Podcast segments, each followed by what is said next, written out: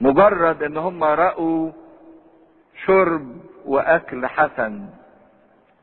لكن في ناس تانية اللي هم بنوا الملكوت بقى اللي بيرافقوا العريس زي يوحنا وزي اللي معاه يقول إن هم لما شربوا من الخمرة الجيدة دهيت ما وقفوش عند حسن المذاق ومجرد الاستمتاع بالمذاق الحلو. لكن تطوروا إلى حاجة أخطر من كده. إن عينيهم انفتحت وتجلى المسيح كعريس أمامهم وفي أعينهم وفي قلوبهم إن المسيح مفرح إن المسيح يعطي العطية الجيدة. عشان كده في الآية اللي بعديها على طول عدد 11 يقول هذه بداية الآيات. في يوحنا 2 عدد 11 هذه بداية الآيات فعلها يسوع في قانا الجليل وأظهر مجده فآمن به تلاميذه. تلاميذه بقى مش مجرد إن هم شربوا واستطعموا.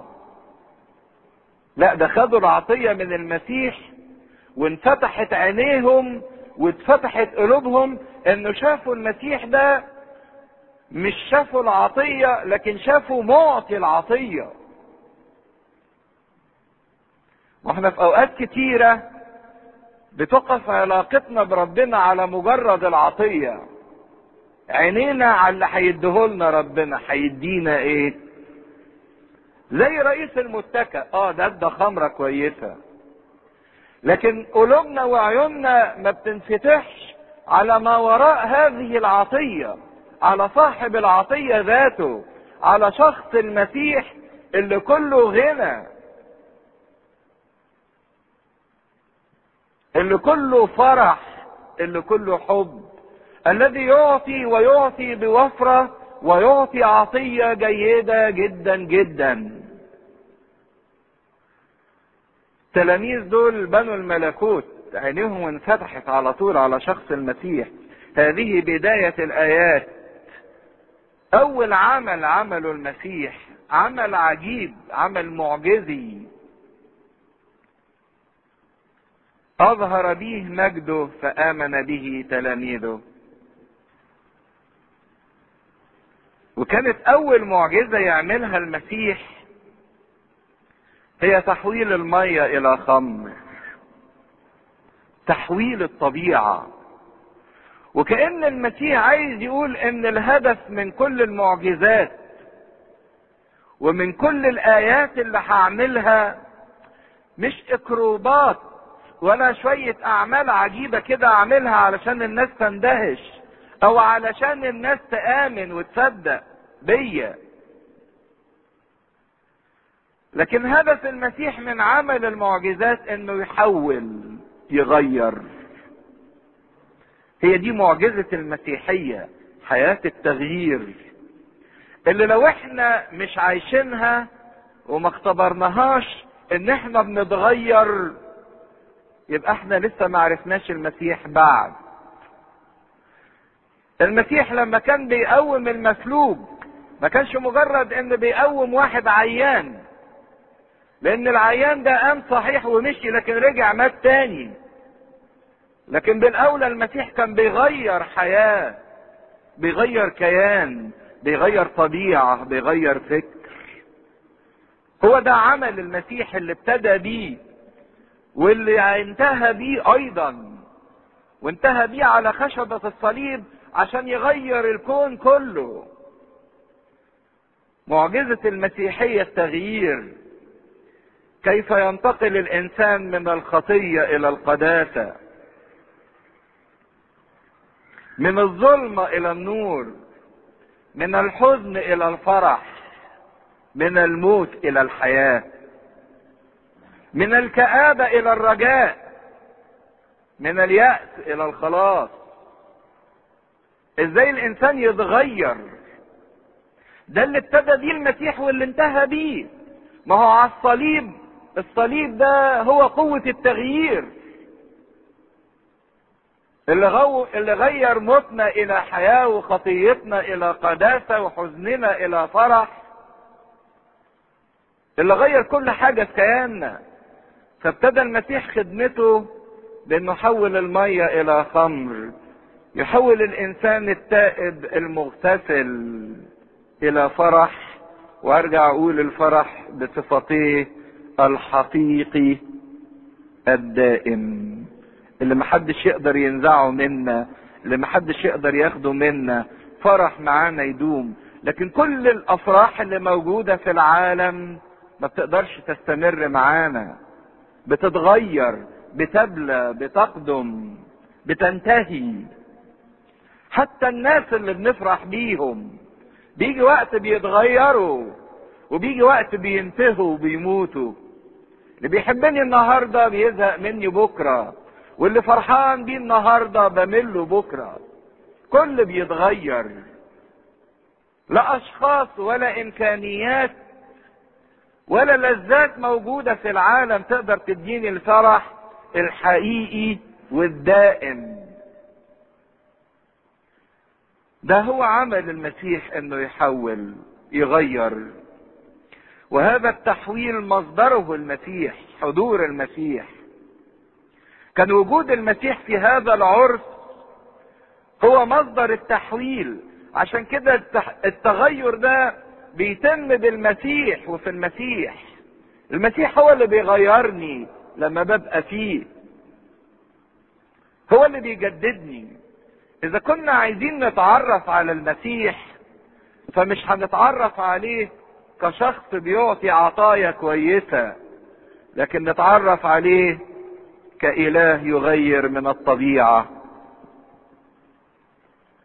من العنصر البسيط إلى العنصر الأكثر غنى.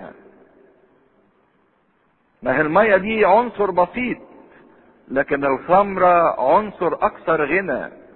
هو ده عمل المسيح إنه يغيرني من الحاجة البسيطة إلى المجد. يغير حياتي يغير جسدي. يغير كياني يغير طبيعتي إلى المجد. إذا كنا بنجري ورا المسيح عشان شوية عطايا في الأرض فالناس اللي عايشة بعيدة عن المسيح بتتمتع بيها وممكن تلاقيها بسهولة. لكن اللي ماشي مع المسيح ومتوقع إن المسيح يعمل معاه عمل أكبر من إنه يوفقه في شوية مواضيع أو يحل له شوية مشاكل لكن متوقع أن المسيح يعطيه المجد. يحول طبيعته إلى المجد.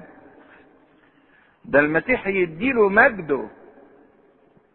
عشان كده يقول فنراه كما هو نتغير إلى تلك الصورة عينها من مجد إلى مجد. ده عمل المسيح الأساسي إنه يغير في طبيعتنا.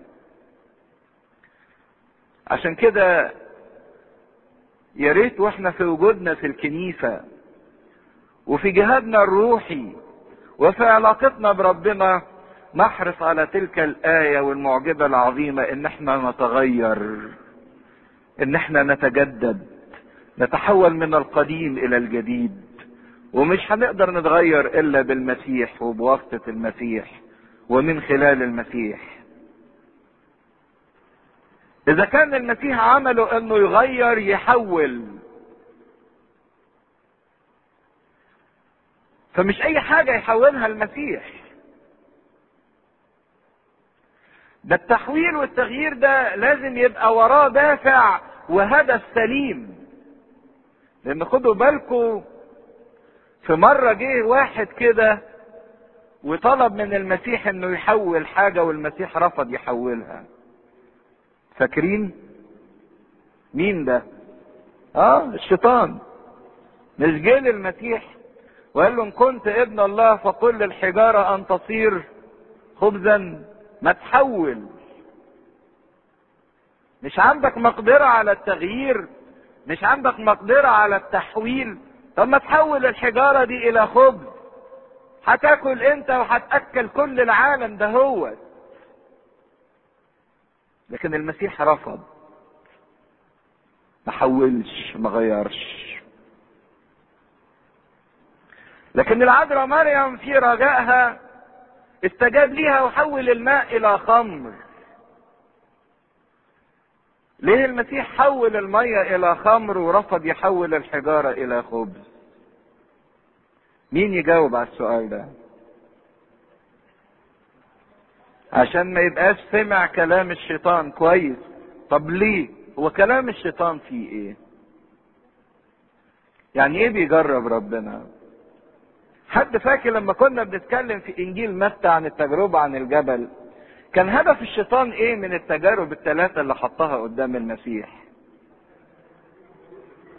عايز؟ عايز يعرف إن كان المسيح ولا لأ؟ طب حد يقول لنا آه كويس بس حد يقول لنا رأي كمان. أيوه. ده المسيح كان عايز يمر بنفس ظروف التجارب اللي مر بيها الإنسان وينتصر للإنسان. كويس. لكن الشيطان كان هدفه إيه؟ ده هدف المسيح. الشيطان كان عايز يعمل إيه في المسيح؟ عشان في الآخر ينتهي الايه إيه الهدف الدنيوي؟ آه برافو. إنه كان عايز يخفي المسيح عن الصليب يبعد المسيح عن الصليب. ما كانش عايزه يوصل للصليب. فقال له طيب أنت إيه موضوع الصليب؟ أنت عايز بالصليب إيه؟ عايز تاخد العالم ده بالصليب؟ ولا يهمك اديهولك ومفيش داعي للصليب. أعطيك كل ممالك العالم إن خررت وإيه؟ سجدت لي. انت عايز الناس تآمن بيك. يعني مفيش داعي للصليب. اطلع على جناح الهيكل وانزل كل الناس تشوفك طاير في السماء تآمن بيك. انت صايم ليه من أجل الإنسان؟ ومجوع نفسك ليه؟ ما تحول الحجارة إلى خبز. تجربة الشهوة اللي اتربط بيها الإنسان. مفيش داعي للصليب. كان الشيطان عايز يخفي أو يبعد المسيح عن فكر الصليب. لأن الشيطان هدفه باستمرار إن ما يكونش فيه صليب لأن في الصليب ده موته آسف مش بس موته لأن هو مش مش بمعنى الموت الجسدي ولكن نهايته ضياعه وهلاكه عشان كده اللي بيدرس وكان معانا بيدرس إنجيل متى يشوف إن الصليب كان مرارا كثيرا الشيطان بيحاول يعيقه. ولما المسيح اتكلم عن الصليب وبطرس قال له حشاك يا رب أن تصلب. قال له إيه؟ اذهب عني يا شيطان. أنت مش أنت اللي بتتكلم ده الشيطان هو اللي بيتكلم فيك. ده لما هاجت الريح وعلى السفينة وكان المسيح نايم في المؤخرة كان عايز يموت المسيح قبل الصليب. فيقول الكتاب إن المسيح قام وانتهر الريح. كلمة انتهر نفس الكلمة اللي بيستخدمها لما كان بينتهر الإيه؟ الشياطين. لأن المسيح عارف إن كل الهيصة اللي حصلت في الطبيعة دي والهياج اللي حصل كان وراه مين؟ الشيطان الشيطان ما كانش عايز يوصل المسيح للصليب ابدا. لأن في الصليب فضيحة الشيطان. أشهرهم جهارا. فضحهم جهارا ظافرا بهم في الصليب. فالمسيح ما حولش بالرغم عن قدرته إنه يحول لأن هذا التحويل ما كانش مرتبط بالصليب. لكن شوفوا العذراء مريم الطلب اللي طلبته كان مرتبط بالصليب. عشان كده قال لها لم تأتي ساعتي إيه؟ بعد. وشفنا المرة اللي فاتت إن الطلب ده كان استعجال للصليب. إن كان بداية النهاية إن معنى إن المسيح يعلن مجده ويبتدي يعلن معجزاته إن دي خطواته الأولى ناحية الصليب. فكان طلبة العذراء مرتبطة بالصليب. عشان كده المسيح غير. خدوا بالكم لأن الحتة دي مهمة جدا في حياتنا. ياما بنقول كتير ياما طلبنا من ربنا إنه يغير كتير حاجات فينا. وإحنا زي ما إحنا. هو ربنا ما بيسمعش. الكلام اللي أنتوا بتقولوه ده خيال.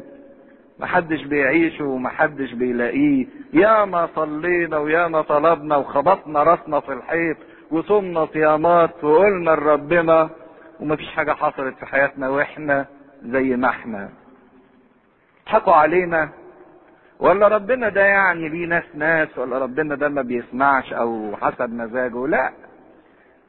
عشان ربنا يغير لابد إن التغيير ده يكون الدافع بتاعه الصليب وهدفه الصليب. أنت عايز تتغير ليه؟ عايز تتغير ليه؟ المسيح ما يصنعش تغيير إلا إذا كان هذا التغيير هدفه وأساسه خلاص الإنسان. مش مجرد الإنسان يحصل على شوية عطايا أو شوية جوائز أو ينجح في شوية نجاحات سواء أسرية أو مادية أو اجتماعية. المسيح عايز يغير في الإنسان اللي مرتبط بفكر الخلاص بفكر الملكوت بفكر الصليب. الصليب ده هو مفتاح الملكوت مفتاح الطريق إلى الملكوت. عشان كده مش أي حاجة بيغيرها المسيح. الشيطان طلب منه إنه يغير لكن المسيح ما غيرش. عشان كده وأنت بتطلب التغيير في حياتك عايز تتغير ليه؟ مجرد إنك ترتاح. طب الراحة اللي أنت عايزها دي إيه مفهومها؟ إنك تنام شوية كويس أو إن مزاجك يبقى مبسوط هي دي الراحة اللي أنت عايزها. ولا إنك بتطلب الراحة الأبدية بتطلب الخلاص الحقيقي والخلاص الدائم أيضا. مش مجرد إن مشكلة تنتهي أو موضوع يعدي. لكن تحول كل حاجة في حياتك لحساب الخلاص الأبدي لحساب الحياة الأبدية. تحول كل فرحة في حياتك لفرحة الحياة الأبدية لفرحتك الأبدية الدائمة الحقيقية. عايزين المسيح يغير؟ مش هيغير إلا على هذا الأساس. لكن عايزين نتغير عشان نهرب من الصليب نهرب من طريق الخلاص وطريق الفداء مش هيغير. الشيطان حاول إن المسيح يغير علشان يبعده عن طريق الصليب رفض. وفي كل مرة إحنا بنطلب من المسيح إنه يغير عشان نهرب من الصليب اللي فيه راحتنا واللي فيه فرحتنا واللي فيه خلاصنا واللي فيه نجاحنا واللي فيه مجدنا. المسيح يرفض. فأول معجزة بتقول لنا إن المسيح بيغير وده أهم حاجة وأخطر حاجة في كيان الإنسان. وتاني حاجة حصلت في خلال المعجزة دهيت يقول وأظهر بها مجده فآمن به تلاميذه. أظهر مجده. إبيفانيا عيد الإبيفانيا أو الثأوفانيا عيد الظهور الإلهي. عشان كده قلنا إن أعياد الظهور الإلهي من ضمنها عيد عرس قانا الجليل. لأن المسيح أظهر مجده أعلن عن ذاته. عيد للظهور الإلهي. الكنيسة بتعيد بالمعجزة دي كعيد للظهور الإلهي. مجده. طب وإيه هو مجدك يا رب؟ في خروج 33 مرة موسى كده وقف قدام ربنا وقال له أرني مجدك. قال له عايز أتفرج على مجدك. شكلك إيه؟ إيه مجدك ده؟ فربنا رد عليه آية لطيفة قال له أجيز كل جودتي أمامك. عايز تتفرج على مجدي يا موسى؟ أجيز. أجيز يعني هعدي كل جودتي أمامك. جودتي يعني إيه؟ إحساني عطيتي صلاحي. مجد ربنا مش في القوة ومش في الزلازل وفي البروق وفي النار وفي الدخان. مش في المنظر المخيف. لكن قال له عايز تشوف مجدي تشوفه في إحساني في صلاحي في عطيتي. في جودتي أجيز كل جودتي أمامك. تتفرج على جودي وصلاحي وتحنني. تتفرج على عطفي فتراني من خلال مجدي. وده اللي شفناه في المعجزة إن المسيح أظهر ذاته من خلال جوده وعطيته. وشفنا عطيته إنها في الكم في الوفرة وعطيته في النوع في الكيف في ال... في النوعية الجيدة والجيدة جدا كالوس زي ما اتكلمنا. وهنا إن كان المسيح بيستعلن كعريس. من خلال التقدمة اللي قدمها كتقدمة ملكي صادق وليمة الخمر. لأن يعني بنشوف إن هو بيحقق اللي عمله ملكي صادق في العهد القديم. ملكي صادق ده اللي استقبل إبراهيم واداله خبز وإيه؟ وخمر. فهنا بيقدم الخمر. وهنشوفه بعد شوية بيقدم الخبز. ده يوحنا بيسجل الأحداث دهيت كشاهد عيان. شاف الحادثة دهيت خدوا بالكم إن المعجزة دي كان يا دوبك يوحنا لسه متعرف على المسيح ما بقالوش أسبوع. يوحنا كان لسه يوحنا الحبيب متعرف على المسيح ما ما بقالوش أسبوع. واتكلمنا عن إزاي يتعرف على المسيح في الإصحاح الأولاني. وعرف الحديث اللي دار ما بين المسيح وما بين العذراء لأن العذراء يوحنا استضافها بعد كده من أول الصليب في بيته. فحكيت له اللي حصل معاه وابتدى يربط الأحداث. أسبوع على العلاقة ما بينه وبين المسيح الواحد لسه في معرفته في شخص بيبقى متطلع مترقب إنه يعرف كل حاجة عنه.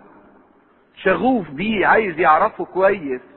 وهو في مرحلة الترقب وفي مرحلة التعرف الأولانية عن المسيح فوجئ في الأسبوع الأولاني بأن معلمه يخترق حاجز المادة يغير الطبيعة.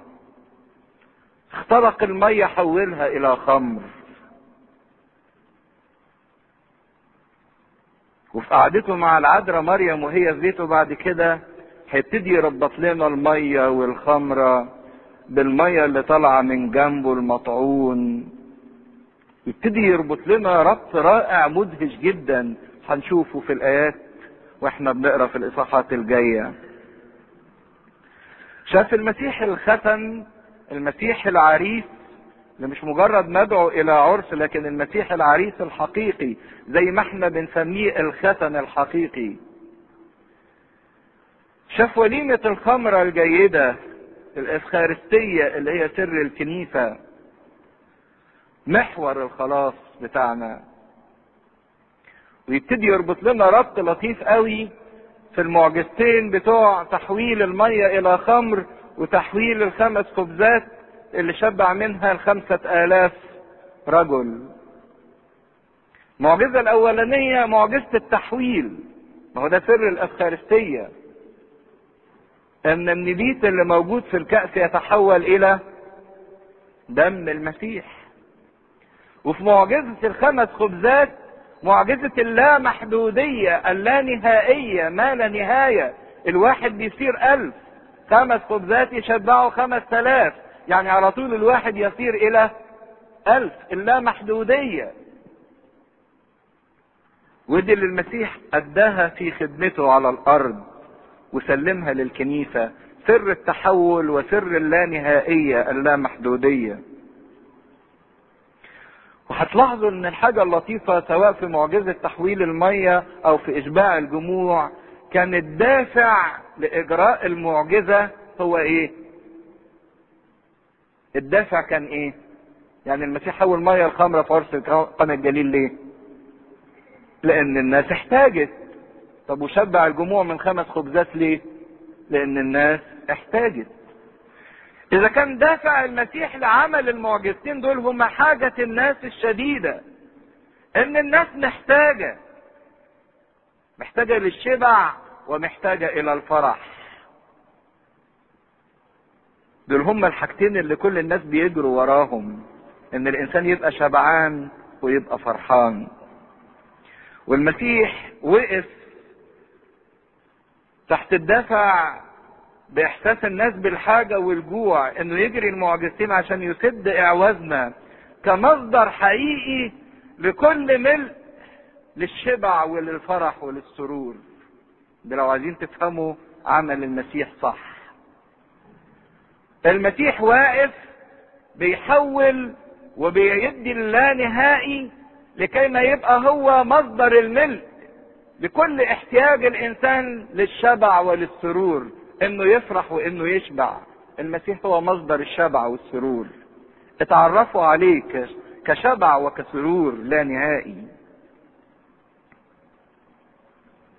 عشان كده المسيح هو مصدر الفرح الحقيقي والدائم في حياتنا. مصدر الشبع الحقيقي والدائم في حياتنا. من يقبل إلي فلا يجوع ومن يؤمن بي فلا يعطش. كل من يشرب من هذا الماء يعطش. لكن هو يدي شبع حقيقي ودائم ويدي فرح حقيقي ودائم مستمر. محدش يقدر يجوعني. عشان كده بيقول الناس اللي بيتبعوه لا يجوعون ولا يعطشون. لأن الذي يرعاهم يقتادهم إلى ينابيع مياه أبدية. بنشوف المسيح في المعجزة ده هي في حضوره حضوره ينشئ حالة من الشبع ومن الفرح في حياة الإنسان. شبع حقيقي وفرح دائم. مش بس المعجزة في إن المسيح حول لكن المعجزة أيضا في إن المسيح حضر.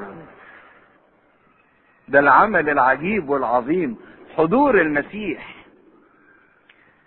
اللي بيقولوا بكآبة الوجه يصلح القلب. وعمرنا ما سمعنا ان المسيح ضحك لكن سمعنا ان المسيح بكى فقط. مين قال؟ ده المسيح بيشارك الإنسان في فرحه وفي أحزانه. وبيتصرف في الفرح كأنه بيتصرف في بيته. لأن المسيح بيحضر لكي ما يقدس حياتنا كلها.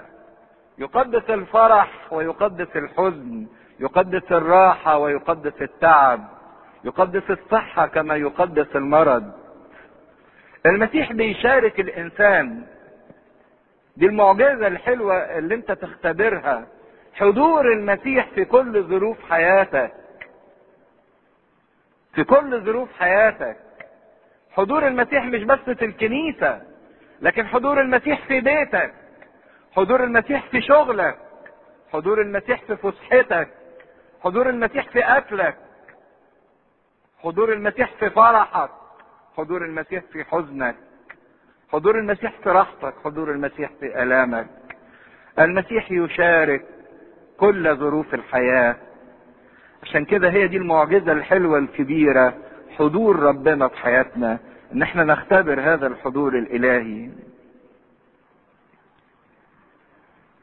سيد المسيح بدأ خدمته في حضور أمه.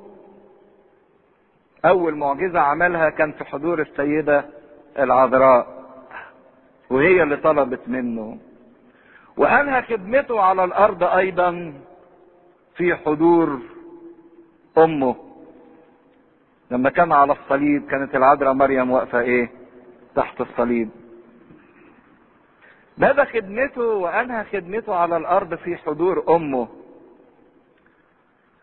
شوفوا شفاعة العذراء وجمالها وحلاوتها. إذا كان في عرس قانا الجليل زي ما بيقول الكتاب أظهر مجده ور مجده بداية مجده. فعلى الصليب قد أكمل مجده. عشان كده على الصليب قال قد أكمل. وكانوا الاثنين سواء ظهور المجد أو إكمال المجد في حضور العذراء مريم. ده يورينا إمكانية تشفع العذراء في الآخرين. ومدى استجابة المسيح لطلبات العذراء وشفاعتها ودلتها وجرائتها وثقتها. من غير ما نخش في كلام صفصتي والمسيح محتاج له وسيط ولا مش وسيط ولا شفاعة ولا مش شفاعة. أهو الكتاب بيورينا حضور العذراء ومدى دلتها عند السيد المسيح؟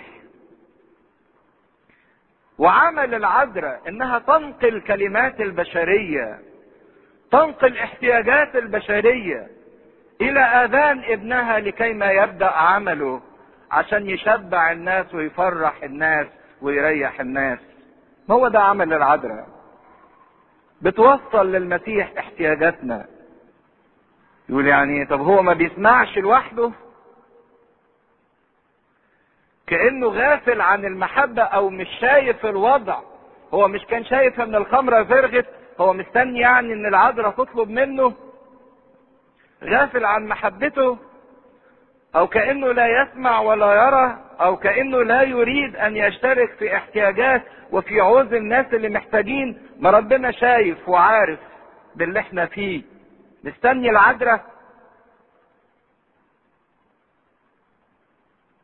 لكن في واقع الأمر المسيح عشان يعمل هو مستني إنه يسمع السؤال والطلبة في شجاعة وفي وضوح وفي ثقة. مشتاق إن تصل إلى ودانه كلمة واثقة من الإنسان. شفاه مؤمنة واثقة فيه وفي قدرته وفي محبته. واثقة في قدرته السرمدية زي شفاة العذراء مريم. طلبت منه وبصت للخدام. ما استنتش يقول لها إيه؟ مهما قال لكم افعلوه. في جراءة وفي ثقة بقدرته. ما قالتلوش يتصرف إزاي. وضعت الاحتياج ليس لهم خمر. لكن ما قالتلوش روح اشتري لهم من بره ولا خد تلاميذك واخرج عشان يقل العدد ولا اعمل حاجة. حطت الاحتياج وفي ثقة وفي جراءة. هي دي اللي المسيح مستنيها باستمرار إنه يسمعها من الإنسان. ولأن للأسف إحنا ما عندناش تلك الثقة الثقة والجراءة فيه. إحنا بنلجأ للعذراء. عشان توصل الطلبة بتاعتنا في ثقة. وفي جراءة وفي شجاعة وفي تسليم كامل. فنقدر إن إحنا ناخد ونفرح. هي دي العذراء. هو عايز الإنسان يطلب منه بدالة دالة البنوة الكاملة أو دالة الأمومة الواثقة. نطلب منه كأبناء. زي ما طلبت العذراء منه كأم في ثقة كاملة دي. عشان كده العذراء بتبان إنها شفيعة العرس بل هي شفيعة العالم كله. مش لإنها بس بتوقظ المسيح لأن المسيح ما بينامش. هي لا توقظ المسيح كمن هو نائم ولا بتلفت نظره إلى ما هو لاهي عنه ومش آخد باله منه. ولا تلح عليه. كمن يطلب من إله قاسي لا يستجيب بسهولة. ولكنها بدالة شديدة الثقة. تضم توسلاتها إلى رحمته وإلى قدرته. وترفع سؤال بثقة عشان يقدر الإنسان ينال الاستجابة الوديعة. لا ربنا شايف وربنا عارف لكن أذن الله مستنية شفاه مؤمنة بيه واثقة في محبته وفي قدرته. المسيح كان بيبص للناس بعد ما عبوا من شرب خمر العالم من شرب الخمر الدون. المسيح ينظر إن الخمر قد فرغت ويعرف جيدا أن العالم في أشد الحاجة إلى الفرح وإن الناس مش عارفة تفرح. لكن المسيح ما يشتغلش إلا في مجال الإيمان. إيمان أمه اللي قالت له قالت للناس مهما قال لكم افعلوه. ما كانتش تنتظر منه إلا إنه يحقق الطلبه بتاعتها. وطلبت مرة واحدة وما كررتش وما لحتش في السؤال وما رسمتلوش الخطة. لكن هو ده عمل العذراء باستمرار في حياتنا. تعمل حاجتين. بتقدم احتياجاتنا بثقة أمام المسيح لكن في نفس الوقت بتنبهنا إنكم لو عايزين تاخدوا احتياجاتكم من المسيح وتفرحوا وتتغيروا لازم تعملوا الآية دهية مهما قال لكم فافعلوه. عشان كده هي بتوجه قلوبنا وبتوصينا إن إحنا نعيش وصايا المسيح وننفذها ونختبرها ونعيش بيها في منتهى العمق. المسيح شاف الإنسان شارب لدرجة ما من خمر العالم الدون لكن للأسف مش قادر يفرح. عايز يفرح الإنسان لكن فرحك يا إنسان مرتبط بأن كل اللي يقوله لك تعمله وتنفذه. بعد ما حول مياه التطهير إلى خمر بنشوفه إنه بيبتدي يطهر بقى وبيطهر حاجة خطيرة جدا تطهير الهيكل. إنه بيدخل إلى أورشليم لكي ما يطهر الهيكل ويعطيه التطهير الحقيقي. مش التطهير بقى اللي كان بالمية ولكن التطهير اللي هو بالخمر الخمر اللي هي رمز للدم تطهير بالدم وتطهير بالروح والخمر أيضا رمز للروح. كيف يطهر بدمه وبروحه القدوس؟ كل ما فينا. ده اللي هنكمله المرة الجاية إن شاء الله. عدد 12 وبعد هذا انحدر إلى كفر ناحوم هو وأمه وإخوته وتلاميذه وأقاموا هناك أياما ليست كثيرة. وكان فتح اليهود قريبا فصعد يسوع إلى أورشليم. ووجد في الهيكل الذين كانوا يبيعون بقرا وغنما وحماما والصيارف جلوسا. فصنع صوتا من حبال وطرد الجميع من الهيكل الغنم والبقر وكب دراهم الصيارف وقلب موائدهم. وقال لباعة الحمام ارفعوا هذه منها هنا. لا تجعلوا بيت أبي بيت تجارة. فتذكر تلاميذه أنه مكتوب غيرة بيتك أكلتني. فأجاب اليهود وقالوا له أية آية ترينا حتى تفعل هذا؟ فأجاب يسوع وقال لهم انقضوا هذا الهيكل وفي ثلاثة أيام اقيمه فقال اليهود في ستة وأربعين سنة بني هذا الهيكل. أفأنت في ثلاثة أيام تقيمه؟ وأما هو فكان يقول عن هيكل جسده. فلما قام من الأموات تذكر تلاميذه أنه قال هذا فآمنوا بالكتاب والكلام الذي قاله يسوع. ولما كان في أورشليم في عيد الفصح آمن كثيرون باسمه إذ رأوا الآيات التي صنع. لكن يسوع لم يأتمنهم على نفسه لأنه كان يعرف الجميع ولأنه لم يكن محتاجا أن يشهد أحد عن الإنسان لأنه علم ما كان في الإنسان والمجد لله دائما أبديا أمين. بعد ما شفنا المرة اللي فاتت عمل المسيح المعجزي في إنه يحول ويغير الطبيعة كان المعجزة اللي عملها المسيح في قانا الجليل وبعديها توجه السيد المسيح يقول في عدد 12 وبعد هذا انحدر إلى كفر نحوم. ومدينة كفر نحوم منطقة في الجليل المسيح عاش فيها فترة من حياته على الأرض واتنقل إليها هو وزي ما بيقول الكتاب وأمه وإخوته. بس تلاحظوا ملاحظة لطيفة إن ما بيجيش ذكر للقديس يوسف النجار. بيذكر باستمرار العذراء مريم لكن ما فيش ذكر ليوسف النجار. وعشان نبقى عارفين ترتيب حوادث حياة المسيح بالظبط من خلال علاقته بيوسف ومريم بعد الميلاد مباشرة وهروب قديس يوسف النجار والعذراء مريم والمسيح إلى أرض مصر قعدوا فترة تقدر يقال إنها من ست أشهر إلى سنتين رجعوا إلى فلسطين مرة ثانية ولكن ما راحوش منطقة اليهودية لكن انصرفوا ناحية الشمال إلى منطقة الجليل وسكنوا في الناصرة. وعاش المسيح في الناصرة حوالي 30 سنة.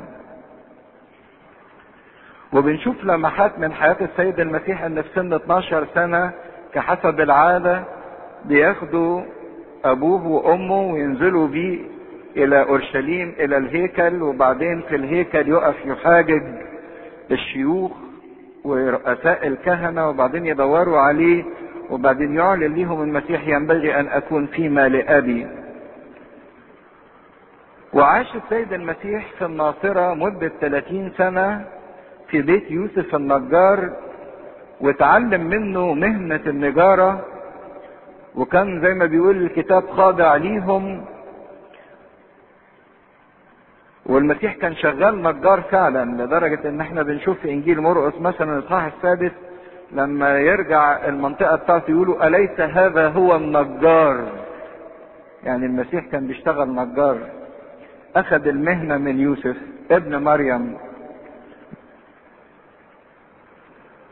لحد سن الثلاثين وخلال هذه الفترة كان يوسف النجار اتوفى. عشان كده ما بنلاقولوش ذكر في حياة المسيح أو في خدمته. لكن هنا الكتاب بيقول لنا إنهم بعد ما رجعوا القانا الجنيل راحوا مدينة كفر نحوم ما رجعوش الناصرة. الناصرة اللي هي البلد الأصلية اللي تربى فيها المسيح. ومن اللحظة دي المسيح بياخد كفر نحوم كموطن ليه وكمركز لخدمته في منطقة الجليل في الشمال. في خلال الثلاثين سنة لكن سنة وفاته بالتحديد يوسف النجار غير معلومة. لكن معروف إن لما المسيح بلغ سن الثلاثين ما كانش يوسف. النجار موجود. وفي سن الثلاثين للسيد المسيح بينزل السيد المسيح إلى منطقة اليهودية بيسيب الناصرة وينزل اليهودية ويتعمد من يوحنا وبعدين بيتعرف على تلاميذه بعدين بينتقل من اليهودية ويطلعوا إلى قنا الجليل وبعد قنا الجليل يروحوا لكفر نحوم والتلاميذ بتوعه يبتدوا يرافقوه في كل التجوالات. بتاعته. هو ما قدرش إن هو يعيش في الناصرة لأن بنفهم من إنجيل مرقس إن أهل الناصرة رفضوه زي ما بيقولوا كانوا يعثرون فيه. ويقولوا أليس هذا هو النجار ابن مريم؟ وعشان كده قال لهم ليس نبي بلا كرامة إلا في وطنه. عشان كده غير المسيح مكانه من الناصرة وانتقل إلى كفر نحوم. لكن البلدين يعتبروا تبع الجليل في النص الشمالي من فلسطين. ويبقى موضوع سؤال تملي الناس بتسأله مين هو إخوات المسيح؟ هم على أغلب الظن وزي ما بيقول كل المفسرين هم أولاد مريم زوجة كلوبة دول اللي بيذكرهم يوحنا في إصحاح 19 اللي كانت واقفة تحت الصليب وبيذكر أساميهم يوسي وسمعان ويعقوب. دول أولاد مريم زوجة كلوبة مريم دي اللي هي بردك تبقى أخت العذراء مريم. يبقى إخواته دول هم ولاد الخالة. على نفس النظام اليهودي نشوف مثلا إن بالرغم من إن إبراهيم كان يبقى خال لوط لوط يبقى ابن أخوه آسف. برغم إن لوط كان يبقى ابن أخو إبراهيم لكن يسمي لوط أخوه. يسمي لوط أخوه. فعلى حسب عادة اليهود إن هم يدعوا أولاد العم وأولاد الخالة إن هم اخوات وقد يكون بعض المفسرين بيقولوا إن قد يكون إن إخواته دول هم أولاد يوسف النجار من زوجة صادقة للعذراء مريم وماتت.